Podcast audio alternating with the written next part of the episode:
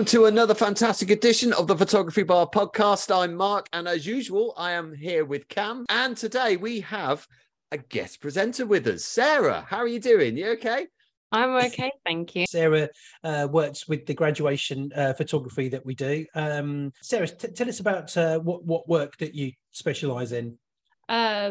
Predominantly, it's school photography. That's most part of my job line. Uh, I do like to do the occasional sort of candid family photo shoot. Um, I like to avoid weddings. Don't like them that much. Um, but yeah, mostly it's nurseries and, and schools throughout the year. So class groups, portraits, in you know, graduations with you guys. That's pretty much it. Good, good stuff. So Sarah's joining us uh, this week and um, kicking off with um, uh, this week's stories. Um, do you guys know, or what do you think is the, and this is a positive story that we're going to start off with, how many, what percentage of photographers do you think fail in their first two years of starting a photography business? I thought we, I thought this was going to be a positive thing. I mean, yeah. that's, that's a great start. yeah. Oh, really positive one, everybody. Yes. Who's failed in the first two years? Um, I mean, I'm assuming we're excluding the COVID situation. Yeah, yeah, generally yeah. though, yeah. Okay, generally. And we're talking percentages, right? Hmm, yeah. What okay. do you reckon? Well, I, I don't know, to be honest. I'm going to go positive though, because otherwise this could not. I'm okay. going to go 60% succeed maybe 40% okay. don't. Sarah, what do you positive? think?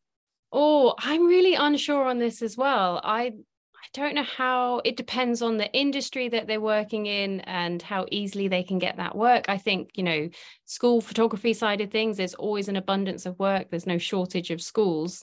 But in other sides of things, I think studio stuff like that, that that percentage of failure could actually be potentially quite high. I'd maybe go over 50% of people who kind of go actually i'm i'm not cut out for this they don't give it that enough time to sort of see the benefits further down the line it, it's too tough in that first year perhaps i'm not sure actually you're you're, you're right sarah you in fact um the percentage is higher than you've indicated but you're sort of thinking on the right lines in that it is quite high just 85% wow. is the figure what fail photographers will fail that's right yeah Blimey. Okay, now.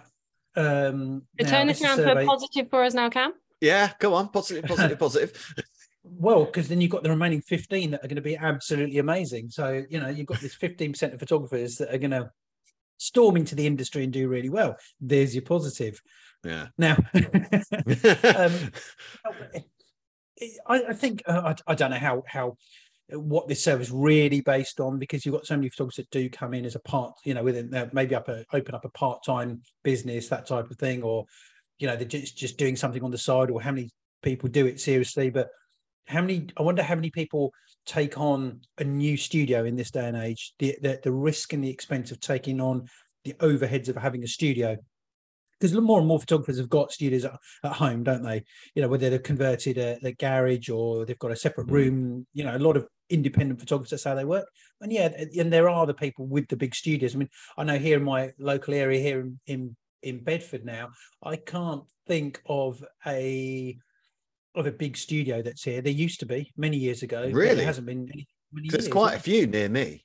So right. So yeah. Uh, there's obviously the one I help um, in in Coventry. Um, mm. There's actually one because um, I'm not sure if listeners know, but I moved house recently, and there is actually another studio just around the corner from me, um, which I really need to go and do some snooping about.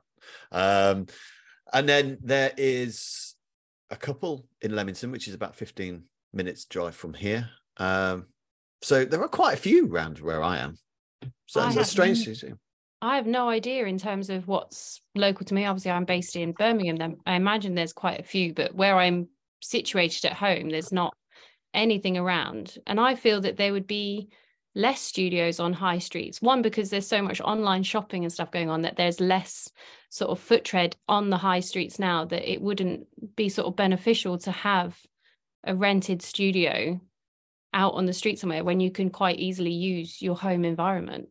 I mean, I've always thought that. I mean, um, I worked for Venture for for a while, and and they are very much about having a, a studio on the high street. Now, um, I, I, guess that varies, but you know, the high street in Leamington Spa is rather pricey on the rental. And I always did wonder why don't you just go out of town a little bit? Um, uh, because it was always based. It wasn't, you know, you didn't get the footfall going, oh, I know, let's do a photograph now. You know, it's not something that you, you tend to do. It's all tends to be appointment based. So I always did wonder why um, they were never on the high street. I guess you could do a studio sitting and then go f- for lunch afterwards and things like that. Um, I mean, my studio isn't on a high street. Um, but I think it also yeah. it's different for the type of photography that you do. Like, you know, I, I don't do um, family portraits, but any studio stuff that I do is commercial based. And I've got an office here, and then next door I've got a um, what I really use as a meeting room, but I will use that as a, a studio if I need to shoot maybe small products. But most of my work that I'll go out that I would need to do for for customers is is, is going out on site to go and do stuff. That's just the type of stuff that we do. I always sort of really promised myself I would never have the overheads. You know, when I set up my own business many years ago, I, I never wanted to have a studio. I didn't want the overheads because, in fact, two photographers that I worked with when I was in my early twenties, um, both of them had studios which they ended up closing down. Um, and I, I, and from that, it always gave me this thing that it was going to be like a, a real sort of chain around your neck, you know, that overhead. So I always wanted to do it without, and I've managed to do that actually for all these years um, you know, and as I said, small products I can bring in here and do, and that's not really a problem. But more often than not, it's just going out to out to the client to go and do it. But so I think it's different for different people when they take on the overheads of a studio. But just going back to that survey of, of you know, um, 85%, it says 60% of photographers give up their business. So I'm not sure. Does 85% of photographers fail? Um, and in the in the first year it says 60% of photographers give up their business. So i'm not sure what I've, mm. I've, not read the report in depth but that wasn't really what i was going into. But anyway so it i then read another article which relates quite well to this because it says here that could relate to why some people do fail have failed in their photography business. But it says the seven challenges of being a photographer and, and how to overcome them in brackets. So it says here that the top challenges of being a photographer are marketing your photography business, mm-hmm. getting the right photography permissions, navigating the hidden brief, buying public liability cover, ensuring professional equipment, looking after your health, and understanding copyright. Now, apart from the first one, really, um, which is marketing your photography business, I don't see how the other ones are relevant. No. seven challenges of being seven challenges of being a photographer and how to overcome them. Buying public liability cover, insuring professional equipment, looking your after health. your health. I don't think they, yeah. yeah. I don't. They got nothing to do with whether your whether your business survives or I fails. think confidence. I think the, the biggest thing is having that confidence to market mm. yourself. Definitely. That's the one thing I know I struggle with a lot. If somebody says, Oh, do you know a really good photographer? I wouldn't put my hands up and say, Yeah, me. I would say, oh yeah, I know this really good person over there. You should go and see them because it's having that confidence within yourself to promote yourself and say, no, you don't want to go with anybody else because I'm the best. And mm. I think that's a huge thing. Uh, confidence in people generally. Do us Brits generally have that issue though, where we we're not very good at blowing our own trumpet? Is, is, that, is that a thing? Is that a thing? Oh yeah, there's always yeah, there's always an exception to the rule. But you know, if you if if if we were having this conversation amongst a group of Americans, I think they'd be like, "What?" Do you mm. know what I mean? Yeah, they would be shouting from the rooftops about how good their business is. Yeah, you see, my see, my background was always photography. Okay, it was never marketing, and yeah. over the years, I've learned about marketing, but I've never done a, a proper marketing course, which is what I should have done. Now, I've noticed in recent years when I look at some other photographers that have come into the industry, and they're not in their 20s and the 30s they're perhaps in their 40s and their 50s and the number of people that i've read when i read what you know about how they became a photographer the number that, that have said i used to be in marketing or i used to work for a creative company and and what they've done is they've they've got a background of marketing and then they've become photographers. Now i think that's probably if you're thinking of starting a business now if there's anyone out there is do your photography, but concentrate more on the marketing before you go out there and really set your business up. You know, it's like any business. If you don't, you know, it's no good having a business if you don't tell anyone about it. You know, if you're the only one that knows about it, you're not going to get any customers. And so my expertise is far from marketing. You know, I'm I'm not very good at marketing myself, but what I do try and do is I do try and use others. So at the moment, this time of year when we we spend time reviewing our websites and and putting things into place for this year and and and I've noticed that that um, our wedding website, so for example, has really dropped down the rankings in Google because we've not we've really taken our eye off the ball, particularly last year because um, because we were so busy doing other stuff. Now algorithms and things change, and Google changes its parameters, and so if you've got a website, you need to be sorting your SEO out. Yeah, I just want to come in because I, I, I've this conversation with a few people. Uh, marketing doesn't necessarily mean online. There are other ways in which you can market yourself as well, by the way. Everyone does have this fixation of websites, and websites are very important, don't get me wrong. Um, I mean, I get my clients through corporate gift initiatives, so working with other businesses, um, which is very different. To, I, it's very rare someone will go onto my website and go, Oh, yeah, I want a book. Normally, they've been recommended by someone, or I've done it through these corporate initiatives that I've got with other businesses, and that's how I get my clients in. So it's not always about websites and and social media. They are important, but I wouldn't say it's everything. I'd say most people are more inclined to look at a social media platform than they are a website that's specific for you anyway. They would quickly look at your Instagram and, and get an idea of what you're like, what you do, and take mm. it from there. And I think, you know, the the best form of marketing is that word of mouth as well bit old school fashioned thinking that perhaps but you get sort of a genuine customer who has a real interest in in what you do when it comes from somebody else saying i really recommend this person mm. yeah. i think we mentioned this in the last episode mark or recently anyway but um and i've been speaking to some different people in marketing I think it is true. I think generally the leads that you perhaps get from, say, Facebook are sort of lower spending. Instagram, you're going to get a, possibly a bit of a higher spend, but really they're saying that quality leads really come from your website. And although it's now very easy where we say, uh, yeah, I get all my work from Instagram, all of that, the, the website, and I haven't spoken to people in the last couple of weeks, the webs your website is still absolutely key to what you do. Mm, I mean, I find and my so, quality leads come from again these initiatives that I have with other businesses because you're associated with a business that they're already invested in. Does that make sense? So, yeah. um, so for example, if if if they've gotten a voucher for doing X with this business of one of my vouchers, and oh well, I'm linked to something that they're already involved with, so therefore it's easier to get the booking in, and the spend is better. Do you think it's an element yeah, of trust? Yeah, there is an element of trust there. I mean, if I've been working with a business for a while, maybe that the, the business owners have come in and had a family portrait done with me, and they've gone, "This is really good." They spent, and then I'll go, "Well, you've got this business. Why don't we set up this? I can do X for you, and you can do this for me." Um, it's the same. I, I, do something with like music schools and, and all sorts, and I do things for them, and then I, I get their leads basically. And because I'm linked. I mean, there's a drop off. You know, if you get like 40 leads from these, you might get 10 in, but those 10 are going to be quality. Mm.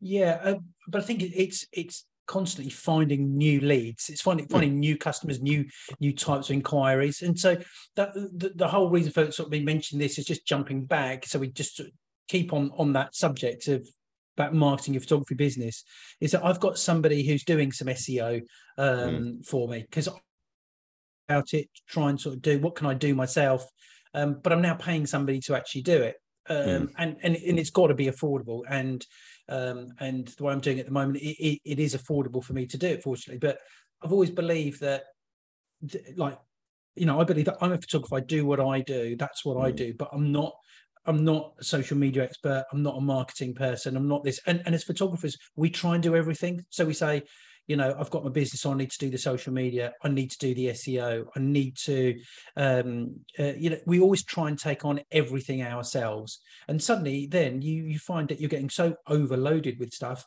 that you find that you don't do any of it properly. And that's mm. always that's always a concern. So your social media is not very good because you are not really a social media person. You're not keeping up to date with algorithms and things. And I think I said to you, Mark, and I mentioned it here several times, is during COVID, somebody got in touch with me about Facebook advertising. And mm. this was the third week of the first lockdown. So it's the worst time to actually say, you know, do, do you fancy spending some money with me? You know, and so I just, uh, you know, I spoke to spoke to this guy that contacted me, and we came we came to a uh, um, you know a, a deal, a, a, compromise, shall we say? And he started doing some Facebook marketing for me, and I could see the difference that it was making. And I booked a considerable amount of work um, from the work that he actually did that I had no knowledge of how it was doing because he was tweaking the ads all the time and now algorithms were changing. And he put ads up that I would never have put up, but they were getting a reaction. Mm. Yeah, that's no. I, it is important to do that stuff.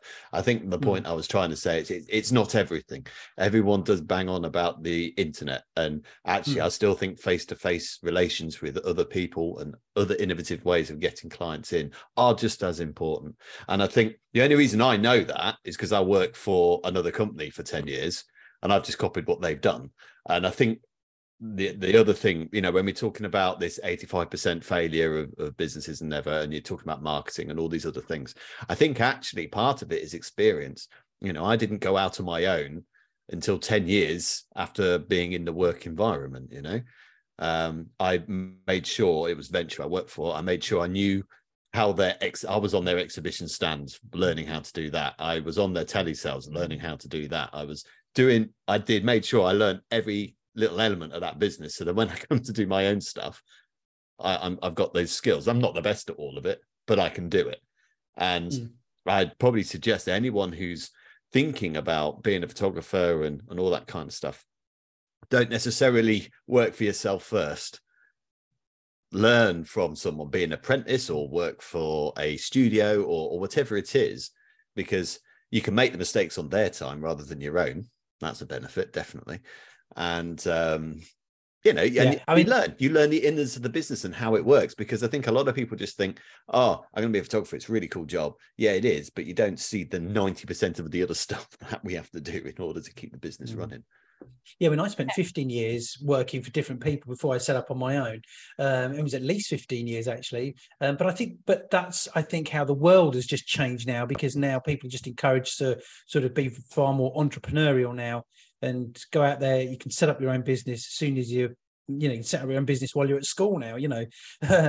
um, you know, yeah, but to research what social you, media. To hmm. research mm. what you're gonna get into and how to do it, I think is entrepreneurial. If you I'm gonna set my business up in five yeah. years' time. Right. Yeah. I need to know the ins and outs of this business. Right. I'm going to work for someone first. That is still hmm. entrepreneurial. Well, could you not is, do both while in the working environment as well, though? So I did school photography employed for for 10 years. Yeah. Uh, much like you, Mark, you sort of learn all the ins and outs and decide whether or not it's something you want to proceed with on your own time. Mm.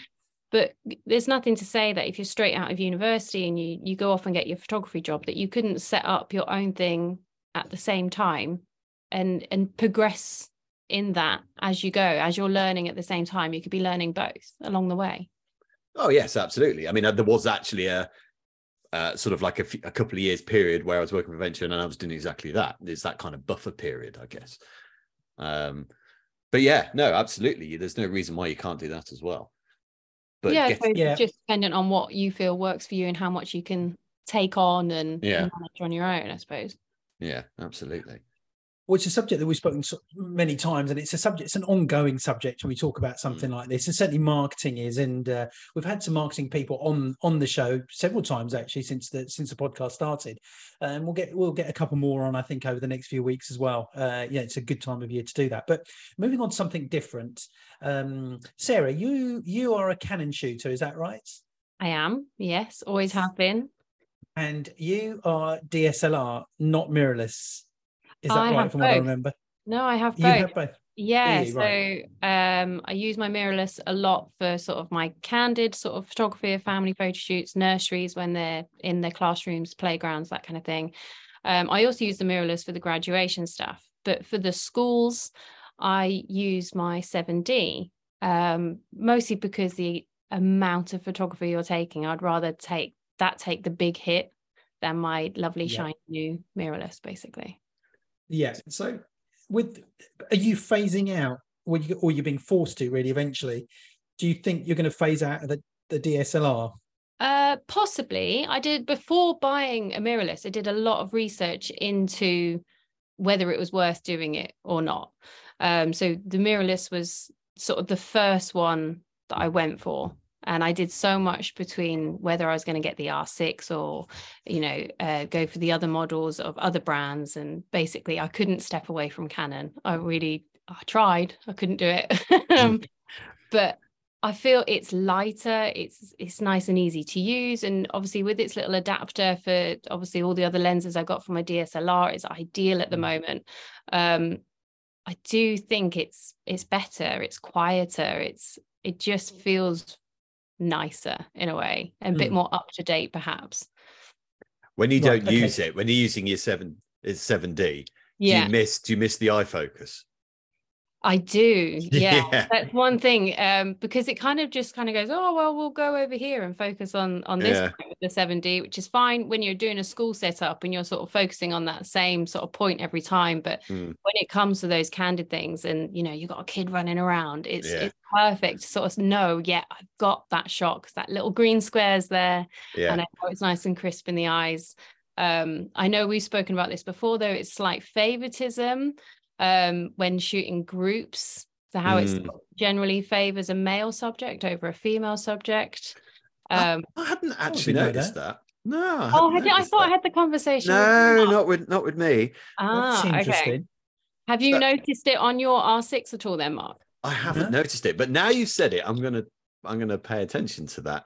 Um, so you're saying in a group photo, it will prioritize a male over a female face. Yeah, Is that because so, of hair or no? So from what I can figure, perhaps is that it all sort of boils down as to who's making the project, uh, um, the elements and things like that. So it's sort of going back to who's designed it and put it all through that it does kind of have a preference because that's how it's been designed to be so it's oh, potential that it's a you know a male that designed it and all of a sudden it's like i prefer men maybe that's a bit of a feminist approach but I have seen. Uh, I thought I was sure it was you, Mark, but it must be somebody else. They were yeah. saying when shooting wedding photography in particular, they're they're photographing the bride and groom coming down the aisle, or you know, father and the bride, or something like this, and you want the focus more to be on the bride, but it would it would go over to the the male, and and select their focusing eye wow. more more times than the female. I've not noticed that, but I'm now going to have to. We're now all going to go off and research yeah. it. I'm talking a, absolute garbage. Yeah. That's ahead of a headline, that is, isn't it? That is. Blimey. The so Maybe there's been right, some right. updates since the last research I did. We'll have to check into that a little yeah, bit. Yeah. But I, I, have seen a, a priority, definitely. Wow. And is that, with that research that you did, though, no, this is interesting. I want to ask a few more questions about this. um, um, is that Canon specifically, or is it across no. the brands? Across everybody, as far as I could wow. figure. Yeah. Wow. Okay. We'll have to look into that. I think I'm definitely gonna have to check that out. I'm gonna. We'll have to do some field tests about that because that's crazy.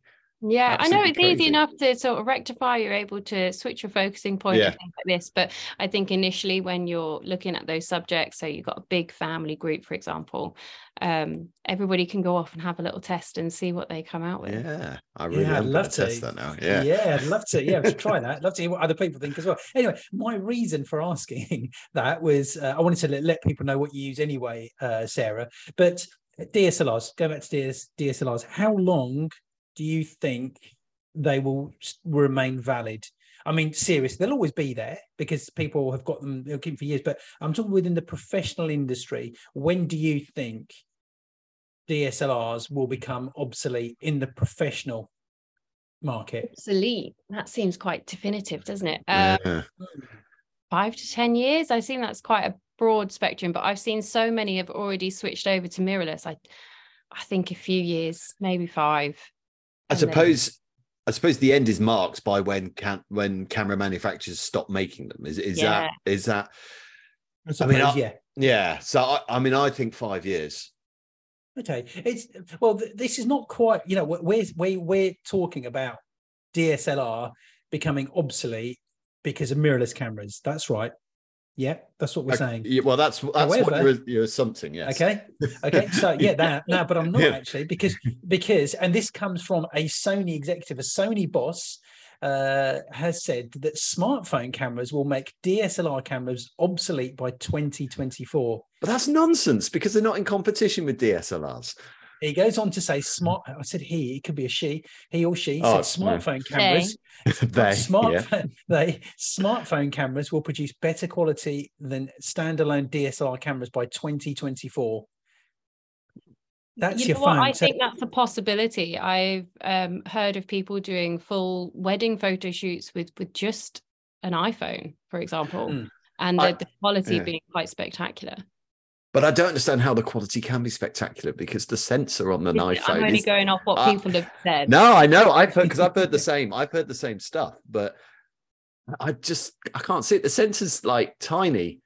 Uh, I I don't get how you could compare a, a 35 mil sensor size to one that's the size of a pinhead. I just uh, Mm. yeah. I suppose it depends on what you're using that imagery for and how Mm, big you want to make that image and whether it's going on a billboard somewhere or whether it's just staying on a screen. You know, if it's only for web, for example, then that quality could be just as good, maybe better. yeah. That's the key to it. That's what I was going to say. It's print quality, really. At the end of the day, composition wise, it's going to be the same whether you're shooting on a on a phone or whether you're shooting on a DSLR. It's not. That's not really going to make any difference. Um, you can have great depth of field now on smartphones. You can do all of Yep. those things. However, it's the, the print quality that just concerns me there. Now, you were saying that this ph- photographers, I didn't know that anyone was actually doing it, but I'm sure there is because I thought I've for a number it. of years that someone's going to be coming out and marketing themselves as um, shooting weddings on smartphones. And if they're doing it now, they're doing it. It's a marketing thing. It's like the lady um, who we came across, didn't we, Mark, on the previous episode we were talking about, had this new marketing, uh, um, uh, what gimmick or or marketing plan where she was uh, offering uh, people a, a lifetime shoot, wasn't it, or something? Anyway, I can't remember. Anyway, Yeah. photography over that marketing- again. yeah, it's wedding market. It's you know shooting a wedding on a smartphone um, is is really a marketing thing for some people, and it, and it will take off. You know, it's going to happen at some point. Is is it really But about how many people are going to? But how many people are going to value it? How many people are going to value somebody shooting on a phone before they say, "Actually, hang on a minute, we'll just get all our guests to take the photos." Yeah, So they've got to be doing something that very different.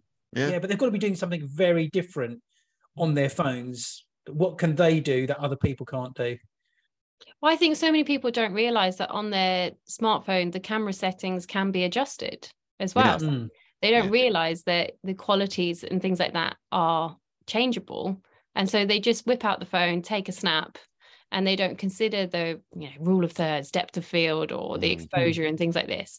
Um, but you know, yes, you can go down that marketing. I'll market that I'll do these, you know, smartphone wedding photo shoots. But then you're going to get so many more people that are a guest. They're going, well, I can do that. yeah. Mm. So, uh, that industry can't last for long, surely.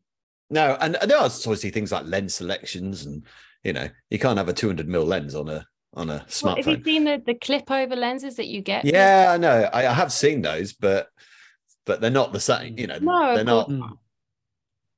But uh, Um, yeah. So, but I know what you're it's, saying. it's um, like guests can just do that. that's right. Yeah. So anyway, jumping on to something else now. These are quick. This look Well, like- one other thing, um, one other thing before we get off Yeah. smartphones. yes. um, sorry. Go on. Yep. No, because uh, the the one thing I have thought about though, and I hope, I mean, with mirrorless it might be more obvious because some of the things have actually transcribed over to it. But you know, the smartphone does have some great little features, doesn't it? On on on you know when you're taking pictures and stuff.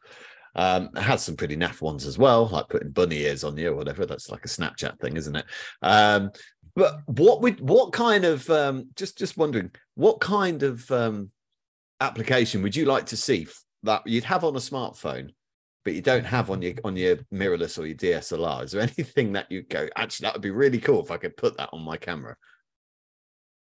Oh, Yeah, good question. Yeah, that is a good question. Um, so what would you put on the smartphone that's already on your camera? Um, No, no. So, So, what's on sorry, the hang on. smartphone? So you might use a certain filter Oh. or something on your smartphone, right. Okay. Yeah. but actually you think "Oh, if I could have that on my mirrorless, that would be amazing. Mm. I wonder how many people would would say the selfie mode. yeah, well, there is that, I guess. there you go. You see, and I've got to be honest. I don't use my phone all that much for photos. You know, I don't think about it when when I take when I use my phone for photos. I don't think anything of it. I just open it, take the picture, Mm. and I'm done. I don't. I don't. I never look to do anything creative on my phone at all. Um, maybe I should, but you know, I. Uh, um, but no, I'd have to think about that. Actually, that's a good Yeah. question though, because it's going. to I mean, they're only going to get better. Yeah, yeah, you know, they're, they're only going to have more and more. They're going to have more and more features. They're going to get better and better. And you said, what a s- smartphone with the 200 mil lens? It, it's coming. I can guarantee it.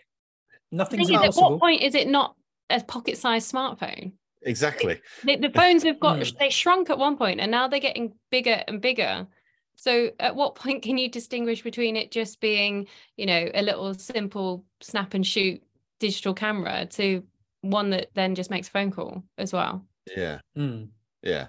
I mean, I suppose yeah. one of the one of the biggest things that you know we all used to using with a smartphone, which has now gone to mirrorless, is the exposure simulator, which we now have on our our sixes. Yeah. I mean that that is an amazing feat. Now you got that on your cameras, whereas you can just have it on your phone and you can see the exposure before you take it. Yeah, that's right. Yeah. But uh, yeah, that and, and that's something that's worth thinking about. I'll talk about that on another episode actually, because I'd, Yeah. I'd like to think that that through actually. But um, But also, so- anyone listening to this episode, just write on our social Yeah. medias. What would you like to That's see on your yeah. camera that your smartphone has? Yeah, that's right. Yeah. Now, going on to some, and again, this is going to be relevant to everyone. Okay, you you go out and you, you buy a new camera, or you've had a camera for years, doesn't really matter.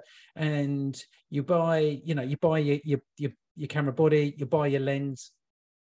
The next most important thing that's really going to be in that box that you buy is your battery.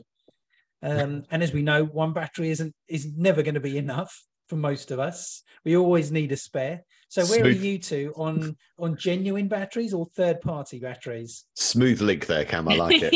Um, so, I would always ordinarily have the Mhm. branded one. I do have Okay. one third party. I bought a camera secondhand. It said it came with its box and a battery, but the battery was not a Canon battery. And I have to mm. say, it works perfectly fine. It holds Yeah. its life just as much as the others to the point where maybe Yeah. I would consider it, but there's something I like about having a Canon battery and a Canon camera. And maybe it's snobby of me, I'm not sure, but it just feels like the right thing to do to have those compatible units together without messing with anybody else. And I like the fact Kam kind of says, "Yeah, you always need one spare." I mean, we probably need that about would six. be my spare. we need about That's six right, yeah. spares. yeah, Um, that's right. Yeah, But uh, but yeah, I mean, I use this. I've, I, I dig this out. 'cause- there we go. It's called. It's it's Hahnel, I think. yeah, H A H N E L. Hahnel. That's my one. That's the That's one you got. Yeah. have. Yeah. Yeah. They're like half the price of the Canon ones, and they are just as good. There It is works there's just as well. Yeah. absolutely no issue. I remember because I always, you know, I, I had to buy two at one point, and they were looking at the Canon ones. That was what they're about like seventy quid each or something, aren't they? The Canon ones, like Well, I haven't really. bought one in Yeah, a while, oh, so I don't know. Yeah, I haven't bought one in a while. Uh, these these Yeah. were half the price and just as good, really. Um, I mean, we did see that one at the show, didn't we? Where you can plug the battery directly into a USB port to charge rather than having to use a charger. yeah, that's right. Yeah, Cool. yeah, that yeah that that was the first time I'd seen that. In fact, that was the guys who we're going to be doing a competition with at some point in the near future. Yeah, we just need to work out how to put a competition together because we're not very good at yeah, that. are exactly. that's right. Yeah, but Social media Um, marketing. Yeah, But right, you and then market it. Yeah. that's right. Yeah, but you know that um, you really notice a, a battery's usage when you're shooting video more than more so than you are when you're shooting photos, uh, because you, you're using the, the, the you know uh, everything the camera that much more if you're shooting video. Because that's one thing I really do notice now. I definitely know that with the Sony A7 III cameras, that the third party batteries that we've got don't, don't last anywhere near as long as the genuine Sony ones. However, with the Canon R6, when you're shooting photography, then the genuine Canon battery and the third party batteries I've got are pretty much exactly the same. Have you Uh, tried you've always using got this- video with your R6? Have you tried I doing haven't. that test? Mm, that might be interesting. No. Yeah, yeah, I have to try that. But you know, we're a lot of people are always a bit wary about getting third-party batteries. You know, we are, but there are some genuinely good companies, like the company that you've just mentioned, Mark, and Sarah. That, Mm. that and there's there's Neewer, that's the other company who are very good and, and, and offer some great products. I've got quite a few Neewer batteries, and some of those are for battery operated battery operated lights, not just for cameras.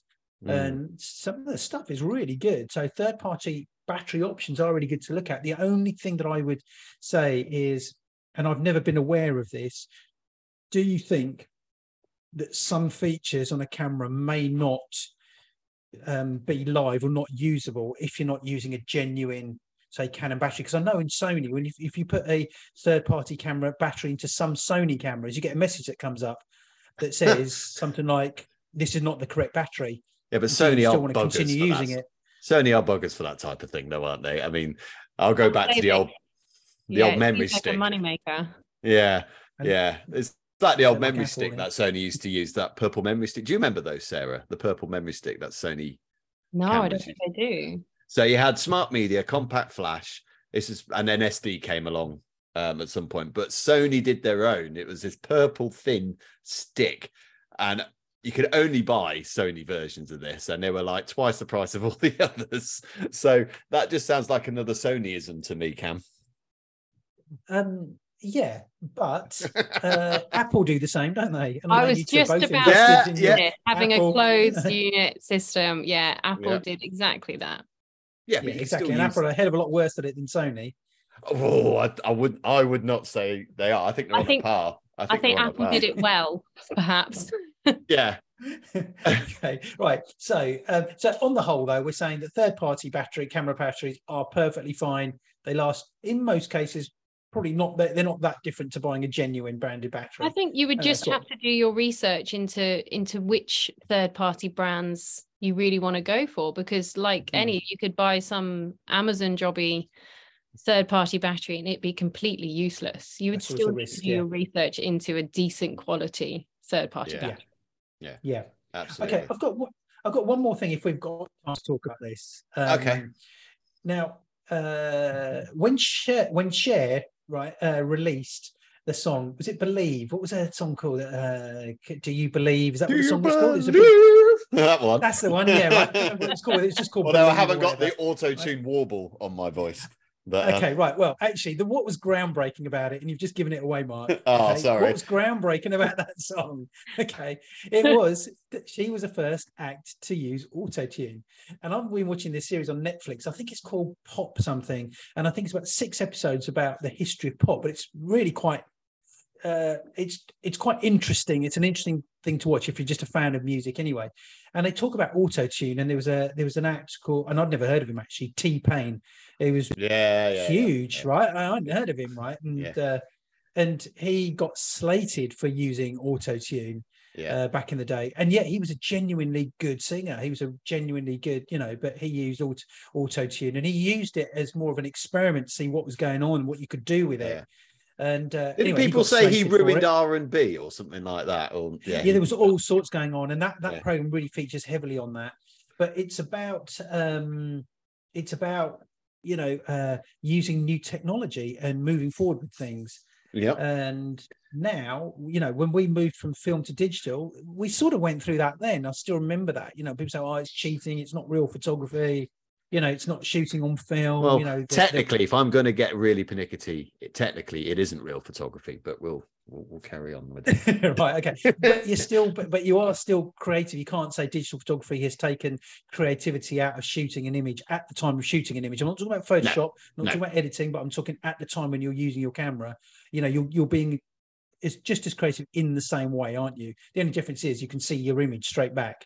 Mm. Uh, and with mirrorless, you can actually, you know, see what you're getting through the viewfinder and change it yeah. while you're actually shooting. Anyway, um, so this is where AI comes in now, artificial intelligence, uh, because there is a lot going out, out on in, in the industry now with artificial intelligence, in that this could genuinely affect photographers, but not just photographers, but the the lasting impact, uh, the, the impact that it's going to have on the creative industry. I'm talking about marketing companies.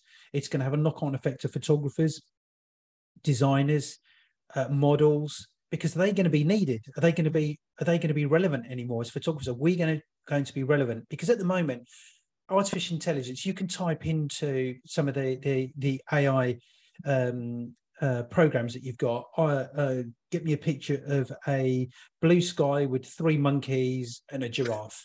Okay, yeah. and it will do it for you. And it will do okay? it in yeah. a matter It will Yeah. in a matter of seconds. Okay, you can type anything in, and it, and and it and it will do it. And at the moment, it's very art based. It's very sort of. Uh, um you know it's like paintings almost is is the best way to Mm. do it okay it's not it's not okay but it's going to get to the point where companies have got or will it get to the point where a company has a product that they would go to a photographer to to have it shot but they're not going to go to the photographer now because they can type in whatever they want online um, and the image will be created there and then so uh, yeah, you know but I mean, say it's not going to happen because no, it's there's a good happening. It is happening. yeah Um, yeah but you know, and it's got a long way to go, I think, before because you still it is still very much dependent on quality images that are already on the internet. Um, you know, and there is a lot of bad quality images on the internet.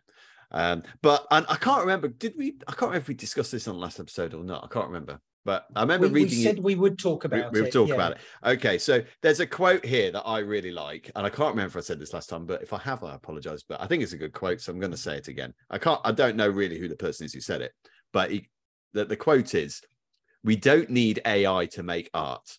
We need AI to write emails and clean the house and deliver the groceries, so humans can make more art." And I think that's, Yes. I think that's right. But yeah. Yeah. and and the thing is is i think you know companies are going to be saying you know what why do we need a photographer why do we need a model why do we need to arrange a three day shoot when i can get my picture i can search what i want and get it in 60 seconds okay well, it- cop- it copyright might be an No- issue. right well that's a, that well copyright is another thing and one of the reasons why this prompted me to talk about this was getty images uh i don't know whether they're suing a company an, an artificial intelligence company because i think they've been using some of their images. There's, there's a story that's out there somewhere i'm, I'm not sure what but um you know and but the copyright is the big thing but really what it comes down to is people are going to look for the cheapest way of doing as long as they can get they can get the job that they want to um, they will use artificial intelligence and it's already being used because of 3d rendering. You know you go you, you see a picture of a car or something and it's not a real car in an advert these days. It's all 3d rendered. You know uh, i was looking through a a brochure not because we need a new kitchen or anything but i was looking at this kitchen brochure um, online over the weekend and none of that none of that is real photography. It's all 3d rendered so it's already happening out there photographers are already being affected. You know they say the jobs of today uh, you know um, the jobs that existed 20 years ago and 50 years ago a lot of them don't exist these days because the way you know technology has changed things. Um, and and that's going to keep on happening. And this is a genuine thing where photographers i th- i think will be affected because of artificial intelligence. You can i mean lightroom um, and uh, you know lightroom and, and other editing programs now where you can drop the sky in through ai you can change backgrounds just through ai you know you don't you don't need to have any editing skills to have to be able to do that. And you can drop anything into the background and it looks blooming good as well. It's just right. So the concern there really is uh, um, artificial intelligence is is this something that we as photographers should be moving towards and studying and for those of us that are going to stay in in in, in the industry now for the next 20 30 40 years or something is that is that what we should be studying and looking at rather than photography don't know what do you think Oh, I don't know. yeah. um, I think it's work with both, perhaps, because you are you're going to have to transition at some point. If it is going to be something that evolves that far along, then you know you continue doing what you're doing, but also learn that side of things as well for when the time comes when you're not needed as a photographer anymore, perhaps. And I guess it also depends on the type of photography you're doing. Um, you know, that's that's not going to affect a wedding photographer really. Um, but I can see why it'd affect commercial photographers. Um, and yeah, you're right. You know, cars. A lot of that now is is, it? I mean, is it? I can't just trying to remember the name of the program. That free sort of rendering program. Is it Tumblr or something like that? I can't remember like what that, it is. Yeah, um, where you can just download it for free, and I mean, it's a massive, massive program, and it's really difficult to use. I've tried doing stuff with it, but it's it's it's tough. Uh, but once you get the knack of it, I guess, then then you're away. Um, but yeah, I mean, artificial intelligence. I mean, Lightroom updates recently. You know, you can sort of enhance your sky and stuff like that, and it's basically just taking the the cutting out element of it, which is a pain in the bum, and it's not necessarily you, you, know, you can get good at using the pen tool in Photoshop, but it's not necessarily a skill I'm going to hold on to if the computer can do it for me. Do you know what I mean? Because it just it's half the time. So yeah, it's sort of streamlining your work process. yeah, it? you spend absolutely. less time editing and more time out creating, perhaps. Yeah, Mm. Yeah, that's right. Yeah, and one of the things we always say is embrace technology because it's it, it's what's going to happen. So you got you don't really have a choice. Um, no, you don't. But you don't really, not really, because it, no. it will take over things. And uh, yeah, I don't believe photography is it, it. It's photographers will always be needed because these artificial intelligence programs will still need, I think, source images as well to be able to work from. Yeah to yeah. a certain extent. Um, at the moment, when it comes to marketing agencies, if they want to market a product other than 3D rendering, they can't really use artificial intelligence as far as I know, because the image is all really art based and like painting. That's what artificial intelligence images are. When you type something into, uh, you know, one of these, um, mm. uh, one of these programs. Um, at the moment, and, and those things aren't used in serious formats, are they? I mean, they're not really that it is very much uh, experimental at the moment mm. i mean you can you know you can you know if you want to write content for your website you just go into one of these content creator things now you don't need a content writer now you can just go into a content creating uh, program yeah and, but uh, Kam, that's, that's not our problem is it you know we're photographers not content writers so no, it's not. But the thing is, is that that can do it, and it makes it individual as well. You know, there's content yeah. creating, there's content writing programs out there that you can say, I want you know, I want you to write me an article on um, uh, on uh, portrait photography in the style of Stephen King, right? And it, and it will shoot it out for you within within sixty seconds. That would be an interesting read. yeah, that's right. Yeah. So um, anyway, that's uh, technology again. So, but that's what we're all about, aren't we? Technology. So, um, and I think that's it. Unless there's anything else you guys have got uh, like to mention. No, no not on my part. No, not on my part either. Um, Good stuff. I hope you enjoyed joining us, uh, Sarah. I did very much. Thank you for having me. Oh, no problem at all. You're no welcome. problem at all. I'll let I'll let I'll let Mark sign off. Okay. Well, thanks everyone for listening. Um, I hope I hope you found it interesting and entertaining. Um, and yeah, don't forget to follow us. We've got our social media platforms, although as you probably recognize, we don't post that very often, but still, still follow us. That'd be fantastic. Um, and also, uh, you know, uh, subscribe to us on all the the main podcast uh Dubries, you know, Spotify and uh, Amazon Music and iTunes and all that kind of stuff. Uh, so, yeah, please do subscribe and like, and we will speak to you again at the next episode. Bye for now. Cheers, guys. Bye. Mm-hmm.